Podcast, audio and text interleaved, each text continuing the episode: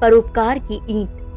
बहुत समय पहले की बात है, एक विख्यात ऋषि गुरुकुल में बालकों को शिक्षा प्रदान किया करते थे।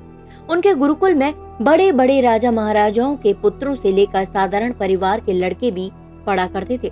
वर्षों से शिक्षा प्राप्त कर रहे शिष्यों की शिक्षा आज पूर्ण हो रही थी और सभी बड़े उत्साह के साथ अपने अपने घरों को लौटने की तैयारी कर रहे थे कि तभी ऋषिवर की तेज आवाज़ सभी के कानों में पड़ी। आप सभी मैदान में एकत्रित हो जाएँ।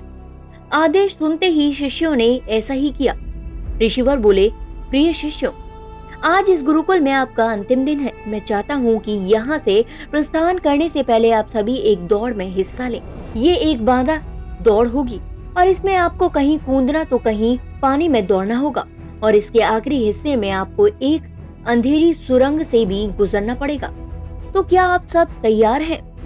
हाँ हम तैयार हैं। शिष्य एक स्वर में बोले दौड़ शुरू हुई। सभी तेज़ी से भागने लगे, वे तमाम बाधाओं को पार करते हुए अंत में सुरंग के पास पहुँचे। वहाँ बहुत अंधेरा था और उसमें जगह जगह नुकीले पत्थर भी पड़े हुए थे, जिनके चुभने पर असहनीय पीड़ा का अनुभव होता था।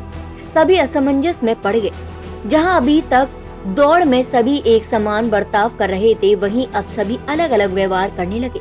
खैर, सभी ने ऐसे तैसे दौड़ खत्म की और ऋषिवर के समक्ष एकत्रित हुए।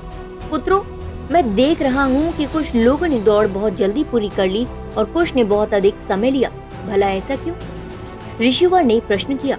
ये सुनकर एक शिष्य बोला गुरुजी, हम सभी लगभग साथ साथ ही दौड़ रहे थे पर सुरंग में पहुँचते ही स्थिति बदल गई। कोई दूसरे को धक्का देकर आगे निकलने में लगा हुआ था तो कोई संभल संभल कर आगे बढ़ रहा था। और कुछ तो ऐसे भी थे जो पैरों में चुभ रहे पत्थरों को उठा उठा कर अपनी जेब में रख लेते थे, ताकि बाद में आने वाले लोगों को पीड़ा न सहनी पड़े। इसीलिए सबने अलग अलग समय में दौड़ पूरी की। ठीक है, जिन लोगों ने पत्थर उठाए हैं, वे आगे आए और मुझे वो पत्थर दिखाए। ऋषिवर ने आदेश दिया। आदेश सुनते ही कुछ शिष्य सामने आए और पत्थर निकालने लगे। पर ये क्या? जिन्हें वह पत्थर समझ रही थी, दरअसल वह बहुमूल्य हीरे थे। सभी आश्चर्य में पड़ गए और ऋषिवर की तरफ़ देखने लगे। मैं जानता हूँ आप लोग इन हीरो को देखकर आश्चर्य में पड़ गए हैं ऋषिवर बोले। दरअसल इन्हें मैंने ही उस सुरंग में डाला था, और ये दूसरों के विषय में सोचने वाले शिष्यों को मेरा इनाम है।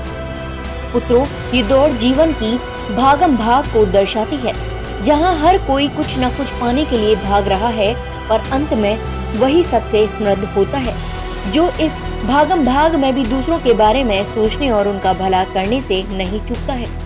अतः यहाँ से जाते जाते आप सभी इस बात को गांठ बाँध लीजिए कि आप अपने जीवन में सफलता की जो इमारत खड़ी करें, उसमें परोपकार की ईंट लगाना कभी ना भूले।